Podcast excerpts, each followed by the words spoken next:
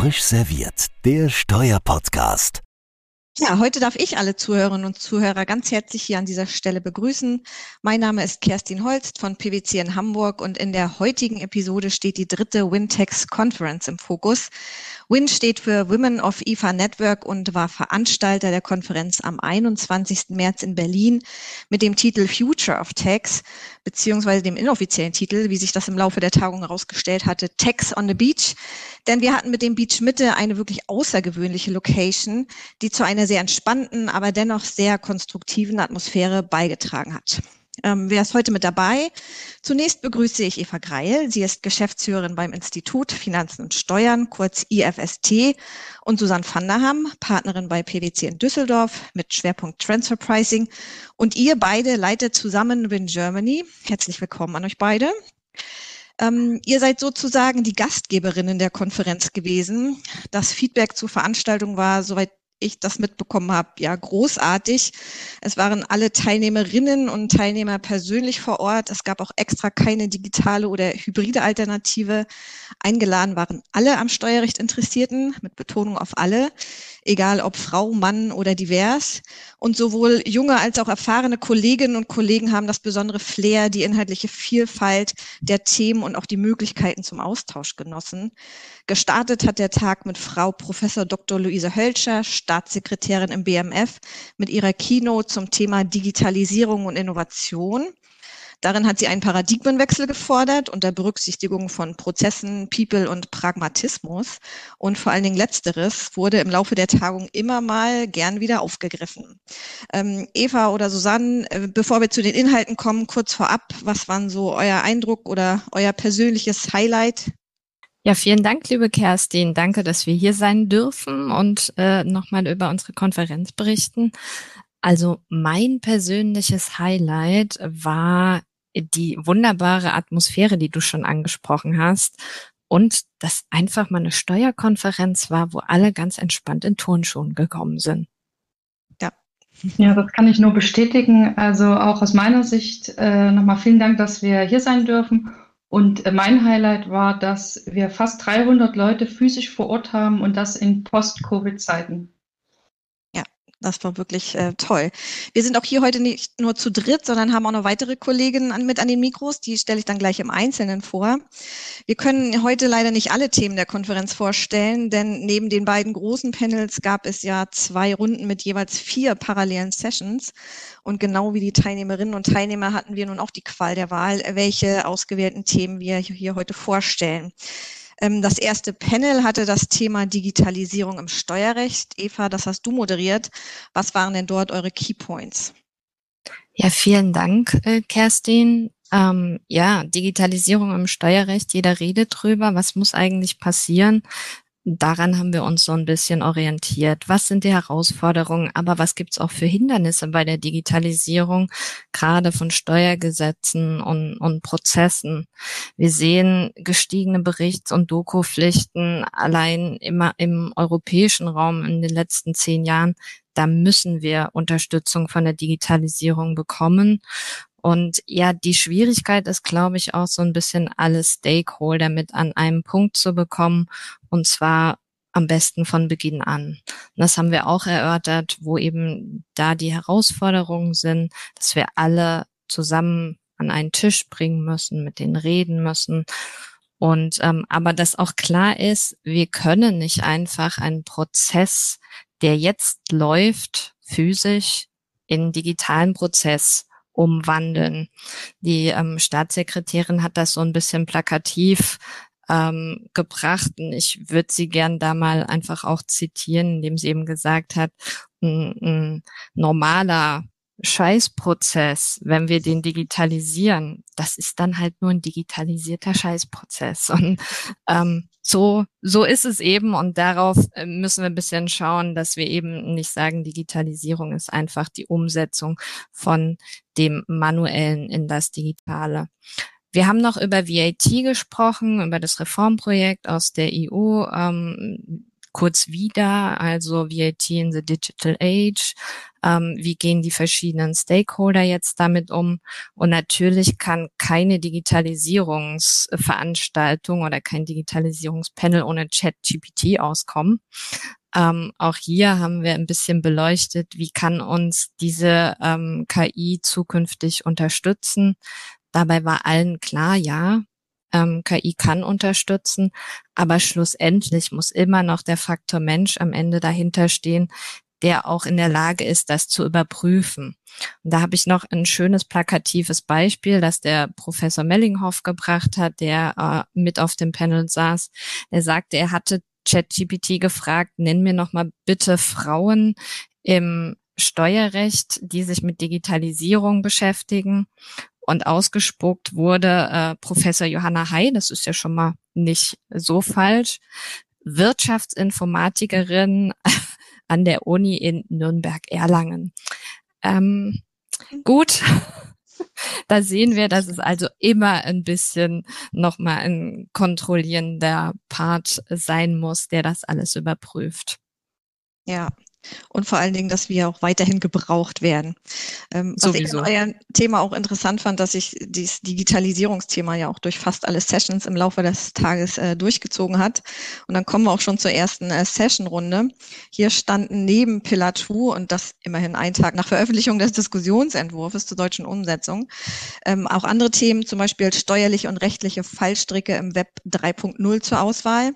Das sah schon von Weitem total spannend und abgefahren aus, weil die Teilnehmer Teilnehmer mit 3D-Brillen ausgestattet und im Metaverse unterwegs waren.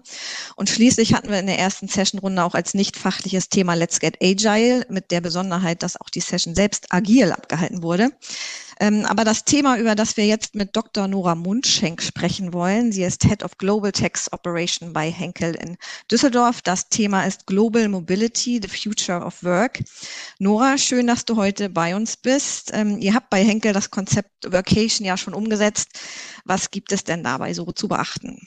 Genau, danke Kerstin. Ähm, ja, wir haben auf dem Panel äh, gemeinsam mit Beate Walk von Athos und Astrid Wiesemann äh, vom BMF äh, dazu diskutiert, zu den Herausforderungen in der neuen Arbeitsfeld und ähm, wir sehen definitiv äh, durch Globalisierung und Digitalisierung Chancen für die weltweite Personalbeschaffung, aber natürlich in unseren Bereichen na, müssen wir die äh, rechtlichen Konsequenzen betrachten. Und ähm, Arbeiten von zu Hause ist jeder mittlerweile, ja, ist Standard geworden und äh, gar nicht mehr aus dem Arbeitsalltag wegzudenken. Ähm, aber hier braucht es natürlich Konzepte und ähm, nicht nur Arbeiten von zu Hause, sondern wir haben uns eben auch damit beschäftigt, ähm, ja, wir sagen Work from Anywhere. Das heißt also, der Anspruch ist nicht mehr nur von zu Hause, sondern von jedem Standort einer Wahl zu arbeiten. Und äh, im Panel haben wir das dargestellt, ähm, dass es eben leider nicht so einfach ist, ähm, wie die Personalabteilung, also insbesondere das Recruiting, sich vorstellt, ähm, weil man damit natürlich gerne Bewerber umgarnt. Ne? Bei Henkel kann man von überall aus arbeiten.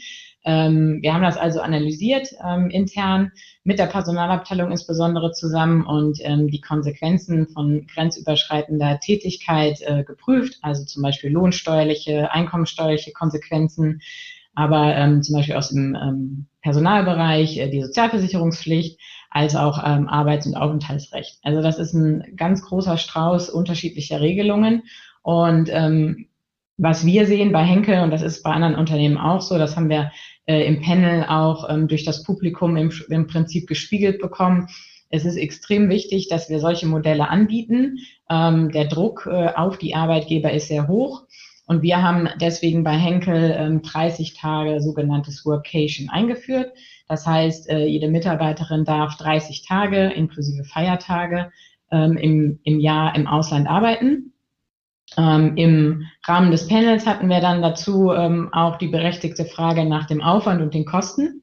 Ähm, wir haben bei Henke eine technische Lösung ähm, verwendet, die bereits schon von der Konzernsicherheit benutzt wird für Dienstreisen. Also wo ich Angaben muss, wo will ich hinreisen und dann wird eine Einschätzung gemacht, inwiefern das vielleicht gefährlich ist und ob man da noch Maßnahmen ergreifen muss. Und dieses Tools haben wir uns zunutze gemacht und haben eben im Prinzip das Vocation hier ergänzt und können so ganz gut monitoren, dass die 30 Tage auch eingehalten werden und ähm, auch natürlich sehen, in welchen Ländern sich die äh, Kollegen aufhalten. Ähm, Im Panel haben wir dann äh, zudem noch ähm, zu Grenzgängern, Grenzpendlern ähm, kurz äh, eine Fallstudie aufgegriffen. Das Publikum hat auch hier ähnliche Erfahrungen geteilt. Also klassischerweise ist die Mitarbeiterin mit einem Arbeitsvertrag in Deutschland und äh, sucht auch vor der Pandemie zumindest ihren Arbeitsplatz äh, in Deutschland auf, hat aber den Lebensmittelpunkt zum Beispiel, ich sitze hier in Düsseldorf, äh, wir sind also nah an den Niederlanden dran, ähm, ist also grenznah ähm, unterwegs und hat den Lebensmittelpunkt in den Niederlanden. Während der Pandemie äh, konnte man hier dauerhaft äh, nur im Heimatland arbeiten. Das wurde auch so akzeptiert. Ähm, aber jetzt nach Aufhebung der Konsultationsvereinbarung kann das natürlich zu Problemen führen. Und darauf sind wir dann noch im zweiten Teil unseres Panels eingegangen. Und äh, Astrid Wiesemann hatte hier ähm, sehr interessant äh, hervorgehoben, dass die Vorgehensweise während der Pandemie definitiv ähm, den Weg geebnet haben, um eine Diskussion von Nicht-Aufgriffsgrenzen wieder äh, in die Gänge zu bringen. Ja, also Vacation klingt ja echt toll, auch wenn einige Fallstricke zu beachten sind, wie du dargestellt hast. Ähm, bekommen da die Mitarbeiter und Vorgesetzte nicht Lust auf noch mehr? Oh ja, also 30 Tage wird natürlich schon, warum nur 30? Äh, das wird äh, definitiv schon in Frage gestellt, beziehungsweise es geht dann sogar noch weiter. Also was wir hier bei Henkel sehen, ähm, dass der Wunsch ist, ähm, auch dauerhaft im Ausland zu arbeiten und äh, beziehungsweise ganze Teams auch grenzüberschreitend zu beschäftigen. Und ähm, hier stellen sich dann natürlich noch weitere Fragen, nicht nur die einkommensteuerliche, lohnsteuerlichen Fragen, sondern dann muss ich wirklich gucken, ne, Betriebsstätten, Funktionsverlagerungen, welche Themen ich da äh, oder Risiken ich da betrachten muss. Und das Publikum hat auch hier ähm, ähnliche Erfahrungen geteilt und auch den Kampf im Arbeitsmarkt bestätigt. Also dass ich Talente einfach nicht mehr nur für uns jetzt Henkel in Deutschland finde, sondern dass diese Talente eben überall zu finden sind. Und ähm, wir müssen hier definitiv Lösungen diskutieren, die uns wenigstens in Europa Erleichterungen verschaffen, weil ich denke, der Zielkonflikt ist hier wirklich sehr groß. Wir wollen aber natürlich als Steuer- oder Personalabteilung die rechtlichen Regelungen beachten, aber natürlich gleichzeitig Talente finden, beziehungsweise auch bei uns hier Talente im Haus fördern und äh, unabhängig davon, ob sie im, im richtigen, also vermeintlich richtigen Land sitzen. Nora, noch mal eine Frage. Du hattest es angesprochen zu dem Thema Grenzgänger beziehungsweise Grenzpendler. Die Konsultationsvereinbarungen, die zu den temporär oder die temporär im Zusammenhang mit Corona äh, abgeschlossen wurden, sind ja nun ausgelaufen. Sind da jetzt Änderungen an den DBA geplant? Äh, ja, genau. Astrid Wiesemann ist da explizit auf das DBA Österreich eingegangen und ähm, hat hier, ja, ich weiß nicht, ob man es Ankündigen nennen darf, aber zumindest angedeutet, ähm, dass hier ähm, eine Unschädlichkeit von Homeoffice-Tagen auf jeden Fall angedacht ist und ähm, im Publikum wurde auch äh, das Thema, naja, warum kann das nicht so sein wie in der Schweiz und Frankreich? Und ähm, da hat sie angedeutet, dass das auf jeden Fall in Arbeit ist. Und sie hat auch bestätigt, dass eben andere Länder äh, nicht Aufgriffsgrenzen in Erwägung ziehen ähm, und darüber nachdenken, hier eben äh, eine Ausweitung äh, zu implementieren. Und das Publikum in dem Zusammenhang hat auch ähm, bestätigt, hier wäre es wichtig, dass die steuerlichen und die Sozialversicherungsregelungen äh, gleich sind. Das lässt ja hoffen. Ja. ja. Nach der ersten Sessionrunde gab es dann in der Mittagspause auch Networking-Angebote, die von den Teilnehmerinnen und Teilnehmern auch gerne angenommen wurden. Und auch der Nachmittag startete dann mit einer Sessionrunde. Da gab es die Themen Quellensteuern gemäß 50 AESTG und als nicht fachliches Thema Generation Z in der Arbeitswelt, wie sie tickt und was dies für die Zusammenarbeit bedeutet. Es stand aber auch altbekanntes auf dem Programm, Stichwort Hinzurechnungsbesteuerung. Und zu dem Thema haben wir Dr. Katja Weiger, sie ist Steuerberaterin bei der Siemens AG in München in unserer Runde. Katja, du hast die Session moderiert. Herzlich willkommen hier am Mikrofon. Ähm, die Session hatte den Titel Hinzurechnungsbesteuerung Still Relevant for the Future. Was hat denn euer Blick in die Zukunft ergeben? Ja, danke, Kerstin, dass ich mit dabei bin. Der Blick in die Zukunft ist auch so ein bisschen wie in die Vergangenheit, muss ich konstatieren. Wir warten alle auf den Erlass und wir hoffen auf Konkretisierung. Wenn ich äh, wir sage, meine ich damit mein Panel Dr. Marc Binger von BASF, die Annemarie Fink vom Bayerischen Staatsministerium der Finanzen und für Heimat und die Christine Kamphaus von PwC. Ja, was haben wir gemacht? Wir haben uns drei Praxisfälle genommen und haben versucht, die zu lösen. Der erste Praxisfall, den wir uns angeguckt haben, ist dies ähm, auf Tatbestandsebene angesiedelt und es ging um die Beherrschung über nahestehende Personen. Konkret hatten wir einen Steuerinländer, der mit 30 Prozent an der ausländischen Gesellschaft beteiligt war und diese ausländische Gesellschaft hielt 100 Prozent an einer Gesellschaft, die niedrig besteuert ist und passive Einkünfte hat, also sprich eine Zwischengesellschaft ist. Nun wird man, wenn man das Gesetz liest, das Deutsche und leider auch die ATTAT, wohl zu der Annahme kommen, dass hier eine Beherrschung von 100 Prozent vorliegt, also dem Wortlaut gemäß. Und zwar, weil man die ausländische Gesellschaft, ja, ist eine nahestehende Person, die hält 100 Prozent. Damit beherrscht der Inländer komplett die ausländische Zwischengesellschaft. Wenn man allerdings außerhalb des Außensteuerrechts ist, darf man sich wohl doch schon fragen, kann das sein?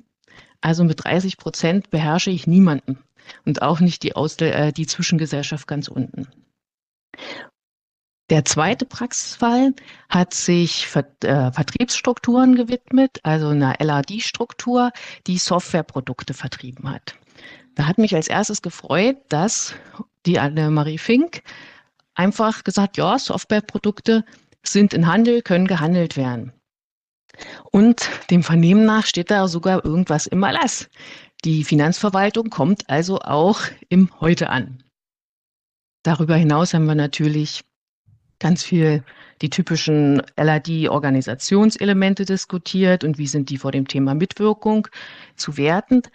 Und unsere, unsere Erkenntnis ist oder unsere Bitte oder Hoffnung ist letztlich, also wenn man sich die digitalisierte, also die aktuelle Arbeitswelt anguckt und berücksichtigt, dass die Finanzverwaltung bis aufs einzelne Geschäft gucken möchte, dann sollte doch bitte bei der Bestimmung, was ist Handel, was ist ein Handelsgeschäft, nicht auf eine allgemeine Beschreibung von Handel zurückgegangen werden, sondern auf eine individualisierte Betrachtungsweise.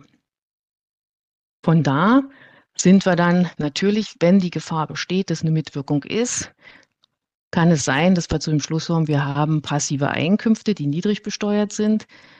Bleibt uns was übrig? Ja, leider nur für EU-Vertriebsgesellschaften der Substanznachweis.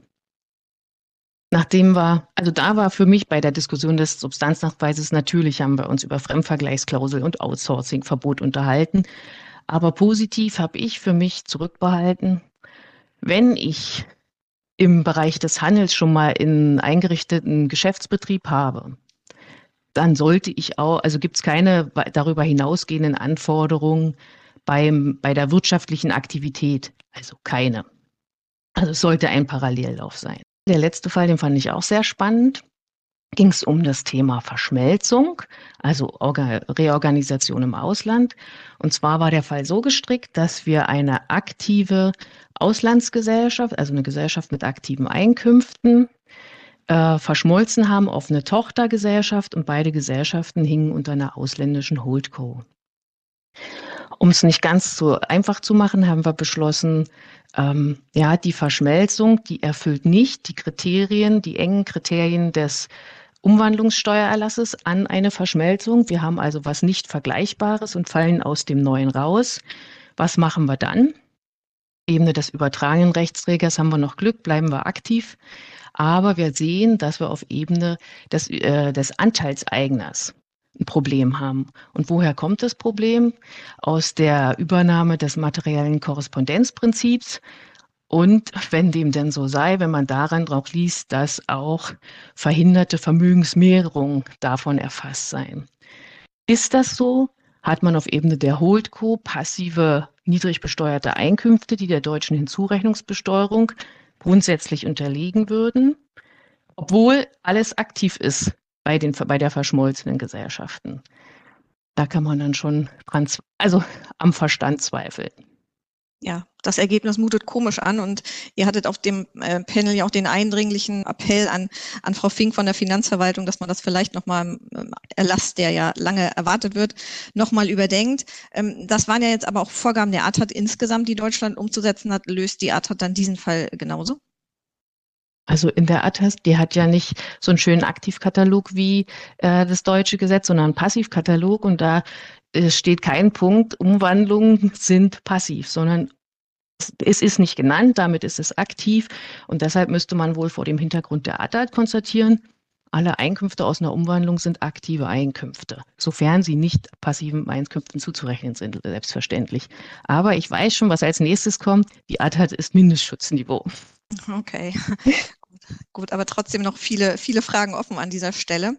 Ähm, gut, kommen wir äh, zu einem weiteren Thema aus der Nachmittagsrunde, denn da haben wir uns noch ein zweites Thema ausgeguckt, denn am Thema Nachhaltigkeit kommt derzeit keiner vorbei. SDG und ESG hört man ja überall. Äh, Susanne Hille von Shell hat die Session moderiert. Susanne, auch dich äh, begrüße ich herzlich in unserer Runde. Du betreust als Regional Indirect Tax Lead den Geschäftsbereich Biokraftstoffe bei Shell. Ihr wolltet mit eurer Session Denkanstöße für eine nachhaltige Steuerpolitik geben. Magst du einige davon mit uns teilen? Ja, danke, Kerstin. Und ich muss vorab sagen, dass es für mich tatsächlich persönlich eine große Freude war, das Thema Steuern und Nachhaltigkeit als Teil der dritten Win-Text-Konferenz vorbereiten und moderiert zu dürfen. Das Thema stellt für mich persönlich einen zentralen Punkt der Zukunft im Steuerrecht dar. Und es freut mich umso mehr, dass wir zusammen mit Jürgen Abend vom Wirtschaftsverband Fuels und Energie, Eva Rehberg, Partnerin bei Ebner und Stolz und Frau Professor Dr. Karina Sopp von der Technischen Universität Bergakademie Freiberg im Workshop eine Verbindung zwischen Steuern und Nachhaltigkeit herstellen konnten. Nachhaltigkeit ähm, ist dabei grundsätzlich mehr als nur Klimaschutz. Es geht im Grunde darum, die Bedürfnisse der heutigen Generation so zu erfüllen, ohne die Bedürfnisse künftiger Generationen zu gefährden. Und damit geht es eigentlich um eine wirtschaftliche Transformation der Energiewirtschaft. Man darf dabei nicht vergessen, dass die Energiesteuer mit rund 37 Milliarden Euro die wohl bedeutendste Einnahmequelle unter den Verbrauchssteuern für den Bundeshaushalt äh, darstellt. Und in unserem Workshop sind wir darauf eingegangen, dass grundsätzlich eine Kombination mehrerer ordnungs- und steuerrechtlich relevanter Instrumente notwendig sein wird, um mehr Nachhaltigkeit zu erreichen. Der Bereich Steuern bietet dabei eine große Lenkungsnorm oder eine gute Lenkungsnorm, um äh, das Angebot und die Nachfragen über zusätzliche Kosten in eine nachhaltige Richtung zu lenken. So führt die aktuell diskutierte Änderung im Bereich der Energiesteuern tatsächlich zu einer Zeitenwende, ähm, was Eva Rehback äh, so gut äh, aufgeführt hat. Als Teil des äh, Fit for 55 Pakets der Europäischen Union ist geplant, zukünftig ein naja, Zusammenhang zwischen der Besteuerung von Kraft- und Heizstoffen und deren Klimaschädlichkeit herzustellen. Naja, und auch durch die angestrebte Abschaffung von Steuerbefreiungen in bestimmten Bereichen der Luft- und Seeschifffahrt soll ein klimapositiver Ansatz geschaffen werden. Auf lange Sicht bleibt dann trotzdem noch abzuwarten, wie die Steuerpolitik auf einen tatsächlichen Wandel von fossilen hin zu weniger besteuerten erneuerbaren Kraft- und Heizstoffen reagieren wird, um ein potenziell geringeres Steueraufkommen mit anderen Einnahmen ausgleichen zu können. Naja, und wir haben denkbare Instrumente diskutiert. Ähm, die dabei bereits heute stattfindende Bepreisung von CO2-Emissionen äh, findet unterschiedlich statt. Äh, Zweck der nationalen, des nationalen Emissionshandelssystems ist die Bepreisung fossiler Treibhausgasemissionen, wodurch Produktionsstätten die CO2-Emissionen für die in einem Kalenderjahr in Verkehr gebrachten Produkte auf Grundlage eines Überwachungsplans zu ermitteln haben diese der zuständigen Behörde berichten und eine entsprechende Anzahl von Emissionszertifikaten erwerben müssen. Und mit der nationalen Treibhausgasminderungsquote werden zudem Unternehmen verpflichtet, für in den Verkehr gebrachte Energieformen jährlich ansteigende Treibhausgasminderungen zu erreichen. Naja, und darüber hinaus spielt Nachhaltigkeit auch im Ertragssteuerrecht längst eine Rolle. Die Dienstwagenbesteuerung, Homeoffice Pauschale, naja, und die Förderung von Forschung und Entwicklung, um nur einige zu nennen. Und nicht zuletzt steht Nachhaltigkeit über die European Sustainability Reporting Standards zunehmend in dem Fokus der Anleger und Ratingagenturen. Wir waren uns im Endeffekt im Workshop am Ende einig, dass der Staat auf einem guten Weg ist, Rahmenbedingungen zu schaffen. Unternehmen jedoch zunehmend vor administrative Herausforderungen gestellt werden. Ähm, apropos Rahmenbedingungen, ihr habt in eurer Session auch oft die Änderung der Energiesteuerrichtlinie angesprochen. Äh, wie ist denn da der Zeitplan? Gibt es da noch besondere Aspekte? Ja, das, äh, ja, neben der bereits erwähnten höheren Besteuerung von fossilen Energieformen ist grundsätzlich interessant, äh, wie dies durch die neue Energiesteuerrichtlinie erreicht werden soll, nämlich durch den Wechsel von einer volumenbasierten Besteuerung hin zu einer Besteuerung basierend auf dem Energiegehalt. So hat zum Beispiel ein, äh, ein Dieselkraftstoff einen höheren Energiegehalt als Benzin, daher auch die höhere Reichweite von Dieselautos im Vergleich zu Benzinern. Zukünftig nach der neuen Energiesteuerrichtlinie würde dies dazu führen, dass äh, Diesel ein Höhe, einer höheren Besteuerung zu unterwerfen wäre äh, im Vergleich zu Benzin.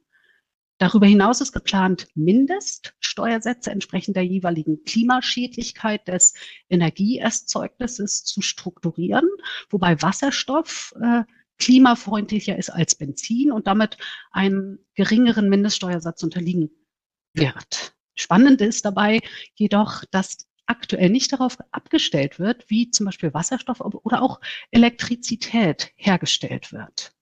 Und ganz verrückt wird es bei der Idee, die Besteuerung anhand von Komponenten vorzunehmen, um ein auch hier ein Beispiel zu nennen, ähm, ein Bi bei Biodiesel enthält Stand heute grundsätzlich bis zu sieben Prozent Bioanteil, erkennbar auch an der Bezeichnung B7 an jeder Tankstelle.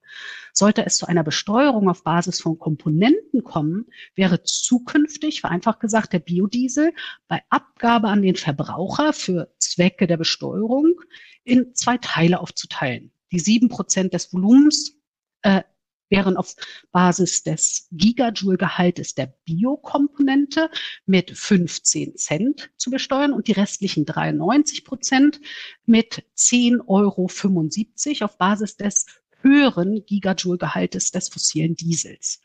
Naja, und den administrativen Aufwand, der sich hinter so einer Besteuerungsform verbirgt, den kann man sich tatsächlich aktuell nur schwer vorstellen. Bezüglich Du hattest auch noch nach dem Zeitplan gefragt. Äh, aktuell äh, kann man eigentlich wenig zum Zeitplan sagen, da der Entwurf zur Energiesteuerrichtlinie durch das EU-Parlament vor einiger Zeit auf Eis gelegt wurde. Dennoch hat die Arbeitsgruppe des Rates unter der aktuellen schwedischen Präsidentschaft an einem angepassten Kompromisstext gearbeitet. Naja, da jedoch das letzte Treffen zur Diskussion dieses Kompromisstextes abgesagt wurde, ist ja wohl mit weiteren Verzögerungen zu rechnen. Ja, Susanne, eine Frage, ähm, um vielleicht nochmal das Thema Digitalisierung ähm, aufzugreifen. Siehst du eigentlich einen Zusammenhang zwischen Nachhaltigkeit und Digitalisierung oder sind das vielleicht sogar eher divergierende Ziele? Ja, sehr, sehr gute Frage äh, tatsächlich, äh, ähm, Eva. Ich finde, Nachhaltigkeit in, kann in vielen Bereichen ohne Digitalisierung weder vorangetrieben noch administrativ umgesetzt werden. Im Energiebereich sprechen wir in der Regel von Massendaten, die genutzt werden, um die Energie zur richtigen Zeit am richtigen Ort zur Verfügung stellen zu können. Und auch Steuerbehörden drängen mehr und mehr hin zu einem Real-Time Reporting, auch im Energiesteuerbereich. Ohne Digitalisierung ist die Automatisierung solcher Prozesse nicht möglich. Ähm, dennoch, naja, darf man nicht vergessen, dass eine Digitalisierung im Umkehrschluss zu einem höheren Energiebedarf führen wird. Und so wichtiger äh, ist es, die genutzte Energie so nachhaltig wie möglich zu gestalten. Ja, sind alle Themen tatsächlich ähm, eng miteinander verknüpft. Und ähm, auch wenn sie jetzt die halbe Stunde schon dem Ende zuneigt, nehmen wir uns einfach noch ein paar Minuten, denn wir wollen auch noch über das letzte Panel vom Abschluss der Konferenz sprechen. Das hat Susanne, also jetzt Susanne von der Ham, moderiert mit dem Titel äh, Tax Certainty. Ja, Rechtssicherheit, das wünschen wir uns alle, Susanne. Ähm, welche Schwerpunkte habt ihr hierzu gesetzt und wird es Rechtssicherheit geben? Das ist eine gute Frage, Kerstin, äh, äh, die ich äh, mit den äh, meinen Panelisten äh, diskutieren durfte. Das waren die Katrin Jordan von Evonik, die Frau Dr. Schmidt-Naschke von der Deutschen Bahn, die Dr. Nadine Koch und Dr. Nadja Konkel von Siemens Energy und die Dr. Monika Wünnemann vom BDI. Und äh, ja, Steuerkonflikte binden erhebliche Ressourcen, nicht nur bei Unternehmen und Beratungen, sondern eben auch bei Verwaltung und Gerichten. Und äh, das ist, ist, ein, ist ein Thema, das uns sehr beschäftigt und äh, das wir äh, sozusagen tagtäglich äh, bekämpfen wollen äh, oder besser gesagt vermeiden wollen. Und äh, man kann das ganz gut sehen, weil äh, im internationalen Steuerrecht sind Konflikte an der Tagesordnung. Wenn man sich die OECD Map Statistics anschaut, äh, gibt es äh, Ende 22 äh, um die 6.300 anhängige Verständigungsverfahren und davon äh, mit deutscher Beteiligung 1423. Wir sind sozusagen Weltmeister in Besteuerungskonflikten und deswegen ist gerade auch für Deutschland, für uns hier äh, die, äh, die Tax Certainty Frage, also Steuersicherheit, ganz, ganz zentral und wir wünschen uns natürlich äh, mehr Rechts- und Planungssicherheit. Ähm, wir haben uns äh, in unserem Panel auf zwei Themen dabei konzentriert. Das eine ist das äh, Thema Tax CMS. Und äh, das ist ein ganz praktisches äh, Thema gewesen, weil wir dort uns äh, praktische Erfahrungen mit einem implementierten Text-CMS angeschaut haben, insbesondere mit dem Text-CMS von Evonik. Das hat die Katrin Jordan vorgestellt und dem äh, Text-CMS der äh, Deutschen Bahn, welches durch Frau Schmidt-Naschke vorgestellt worden sind. Und die wesentlichen Elemente, die dabei äh, zur Sprache kamen, ist zum einen, warum ist es überhaupt notwendig? Hier wurde im Wesentlichen äh, die Vermeidung von Organisationsversagen genannt. Und wir haben uns auch die wesentlichen Elemente angeschaut.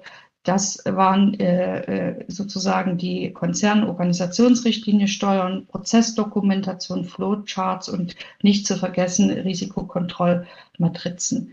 Und äh, Fokus lag bei uns in der Diskussion auf Operationalisierung, Automatisierung und am Ende auch auf Internationalisierung des Text-CMS. Und ganz spannendes Highlight in diesem Themenbereich war der neue 38 EGAO. Da geht es ja um die Erprobung neuer Prüfungsmethoden.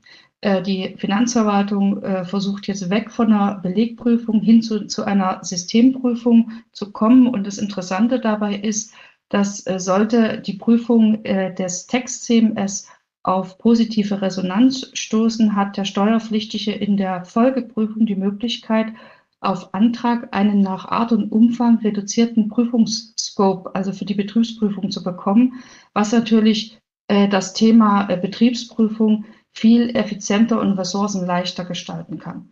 Und das äh, wurde insgesamt von meinen Panelisten äh, sehr befürwortet. Das zweite Thema, äh, wo wir einen Deep Dive gewagt haben, war das Thema Text Certainty für Pillar 2. Äh, Pillar 2 äh, ist natürlich äh, im Moment in aller Munde. Das Thema Text Certainty dabei ist noch nicht so im Fokus. Nichtsdestotrotz hat die OECD hier ein neues Diskussionspapier äh, vorgestellt im Entwurf und die Eckpunkte dieses, äh, dieses Diskussionspapiers haben wir uns angesehen und haben geschaut, welche Mechanismen, welche Instrumente hat die OECD da vor Augen, um äh, Steuersicherheit auch im Zusammenhang mit der Einführung und Umsetzung von Pillar 2 äh, sicherzustellen. Hier wurde auch schon im Rahmen der Diskussion einiges an Verbesserungspotenzial herausgearbeitet. Äh, meine Panelistinnen wünschen sich insbesondere klare und verbindliche, standardisierte Guidelines. Ähm, das Thema Zentralisierung der Steuerverwaltung wurde angesprochen, also das, äh, die, das äh, Bedürfnis, da ein One-Stop-Shop-System äh, zu implementieren. Und es wurde äh, sehr großen Wert darauf gelegt, dass das äh, zu schaffende Dispute Resolution Framework auch zeitnah funktioniert, effektiv und effizient äh, umgesetzt werden kann. Das war äh, sozusagen der Hauptpunkt unserer Diskussion. Ja, Susanne, das war ein mega spannendes Panel. Alle, die dabei gewesen äh, waren, werden das bestätigen können. Äh, spannend auch deswegen, ich habe es herausgehört, 38 EGAO. Du hast den angesprochen. Ähm, welche Anforderungen an Steuer-IKS werden eigentlich aus Sicht der Wirtschaft gestellt und wie sieht denn da die Erwartungshaltung der Finanzverwaltung im Hinblick auf ein solches IKS aus?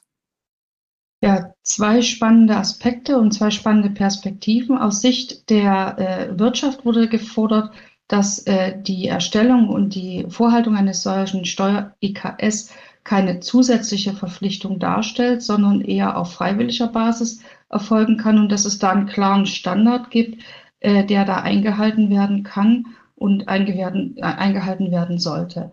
Ähm, und aus Sicht der Finanzverwaltung, da muss man sich äh, vorstellen, dass so eine, so die Prüfung eines Text-IKS oder eines Text-CMS ja eine ganz neue einen ganz neuen Prüfungsansatz bedeutet. Heute haben wir das Prinzip der Belegprüfung, äh, wenn die Finanzverwaltung äh, zukünftig sich ein Steuer-IKS statt, äh, anschaut und prüft, ist es ja dann eher die Prüfung eines Systems, eines Prozesses, einer Wirksamkeit.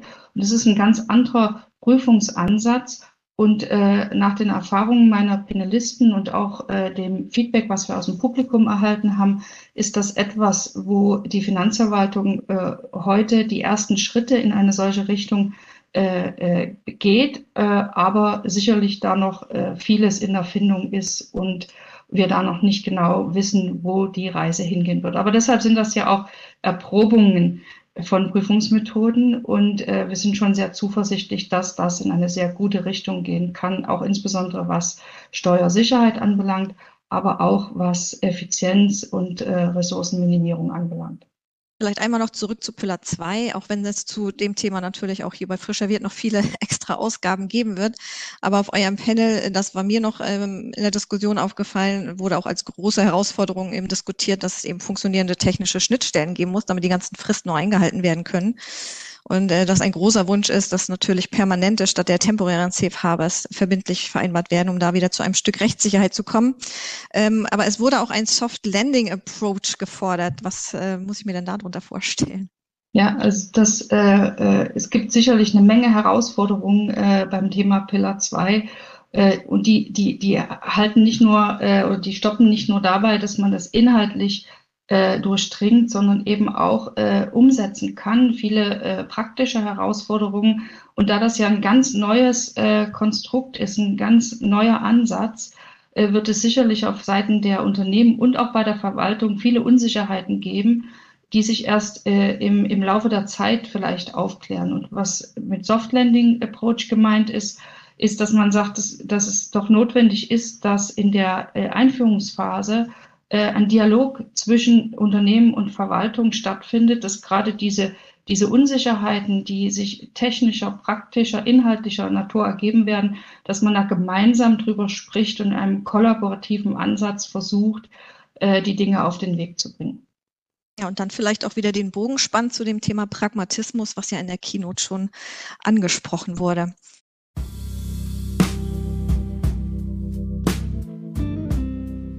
Ja, also vielen Dank euch allen. Ich hoffe, wir konnten den Zuhörerinnen und Zuhörern einen äh, super Überblick über die Wintex-Konferenz geben. Schön, dass ihr an den Mikros dabei äh, gewesen seid. Mir hat es viel Spaß gemacht, sowohl heute als auch die Tagung selbst, als auch der Vorabend. Da hatten wir noch gar nicht von erzählt. wir haben mit dem Orga-Team und dem Referenten und Unterstützern im Klärchens Ballhaus, so Gegenteil von Future of Text. Aber das war auch ganz toll. Also ich glaube insgesamt wirklich im positiven Sinne eine besondere Fachkonferenz. Danke, dass ihr dabei wart. Und e- Eva und Susanne, äh, kleiner Spoiler-Alarm. Gibt es wieder eine Textkonferenz? Wann? Ja, natürlich gibt es wieder eine Textkonferenz im, im kommenden Jahr, im März 2024 wird die stattfinden. Bleibt spannend, wo wir diesmal hingehen. Okay. Ja, also vielen Dank an euch alle und äh, bis zum nächsten Mal. Wir danken. Vielen Dank. Danke, Kerstin. Ciao. Tschüss.